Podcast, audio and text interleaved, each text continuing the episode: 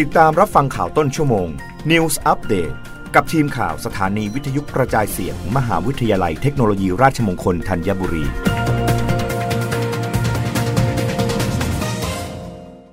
รับฟังข่าวต้นชั่วโมง โดยทีมข่าววิทยุราชมงคลธัญบุรีค่ะ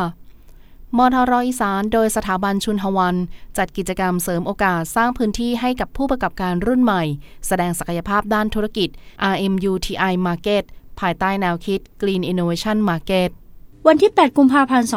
2566 มหาวิทยาลัยเทคโนโลยีราชมงคลอีสาน โดยสถาบันชุนหวัน เพื่อการพัฒนาธุรกิจ SME อย่างยั่งยืน จัดกิจกรรม RMUTI Market ณ สวนสาธารณะด้านหน้าอาคาร คุรุสัมมนาคาร ภายใต้แนวคิด Green Innovation Market โดยได้รับเกียรติจากรองศาสตราจารย์ดรโคศิศีภูธรอธิการบดีมทรอีสาน เป็นประธานในพิธีเปิด และมีผู้ช่วยศาสตราจารย์ ดรนัทวุฒิทิพโยธา รองอธิการบดีฝ่ายส่งเสริม และพัฒนากิจการมหาวิทยาลัย กล่าวรายงานถึงวัตถุประสงค์การจัดกิจกรรม โดยมีร้านค้าที่เป็นนักศึกษาและบุคลากรของมหาวิทยาลัย เข้าร่วมจำนวนทั้งหมด 39 ร้านค้า แบ่งเป็นนักศึกษาจำนวน 27 ร้านค้า และบุคลากรจำนวน 12 ร้านค้า ทั้งนี้รองศาสตราจารย์ดรโคศิศีภูธรอธิการบดีมทรอีสาน พร้อมคณะผู้บริหาร ได้รวมเยี่ยมชมและอุดหนุนร้านค้า จากบุคลากรและนักศึกษาด้วย ด้านรองศาสตราจารย์ดรโคศิศรีภูธรอธิการบดีมทรอีสานกล่าวว่า กิจกรรม RMUTI Market ภายใต้แนวคิด Green Innovation Market ในครั้งนี้มีวัตถุประสงค์ เพื่อเป็นการสนับสนุน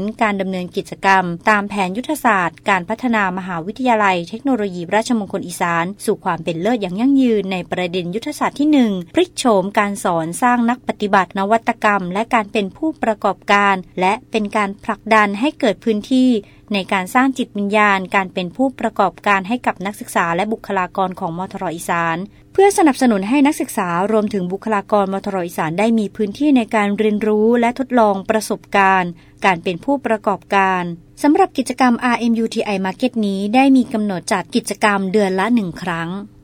วราพรนามบุตรงานประชาสัมพันธ์และเผยแพร่มทรอีสาน รายงาน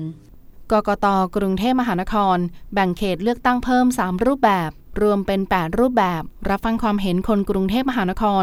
10-19 กุมภาพันธ์นี้ นายสำราญตันพาณิชย์ผู้อำนวยการกรรมการการเลือกตั้ง หรือกกต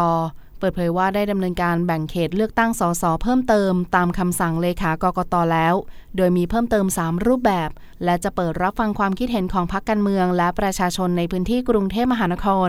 ระหว่างวันที่ 10-19 กุมภาพันธ์นี้ ขณะที่เดิม 5 รูปแบบแรกดำเนินการโดยรวมเอาอำเภอก่อน จึงต้องไปเริ่มจากเขตพระนครถึงสัมพันธวงศ์ถึงป้อมปราบศัตรูพ่าย เพราะจำนวนราษฎรไม่ถึงเกณฑ์ และหากอำเภอรวมแล้วเกินหรือขาด ก็ไปนำประชากรอีกพื้นที่ที่ติดต่อกันมาเติมได้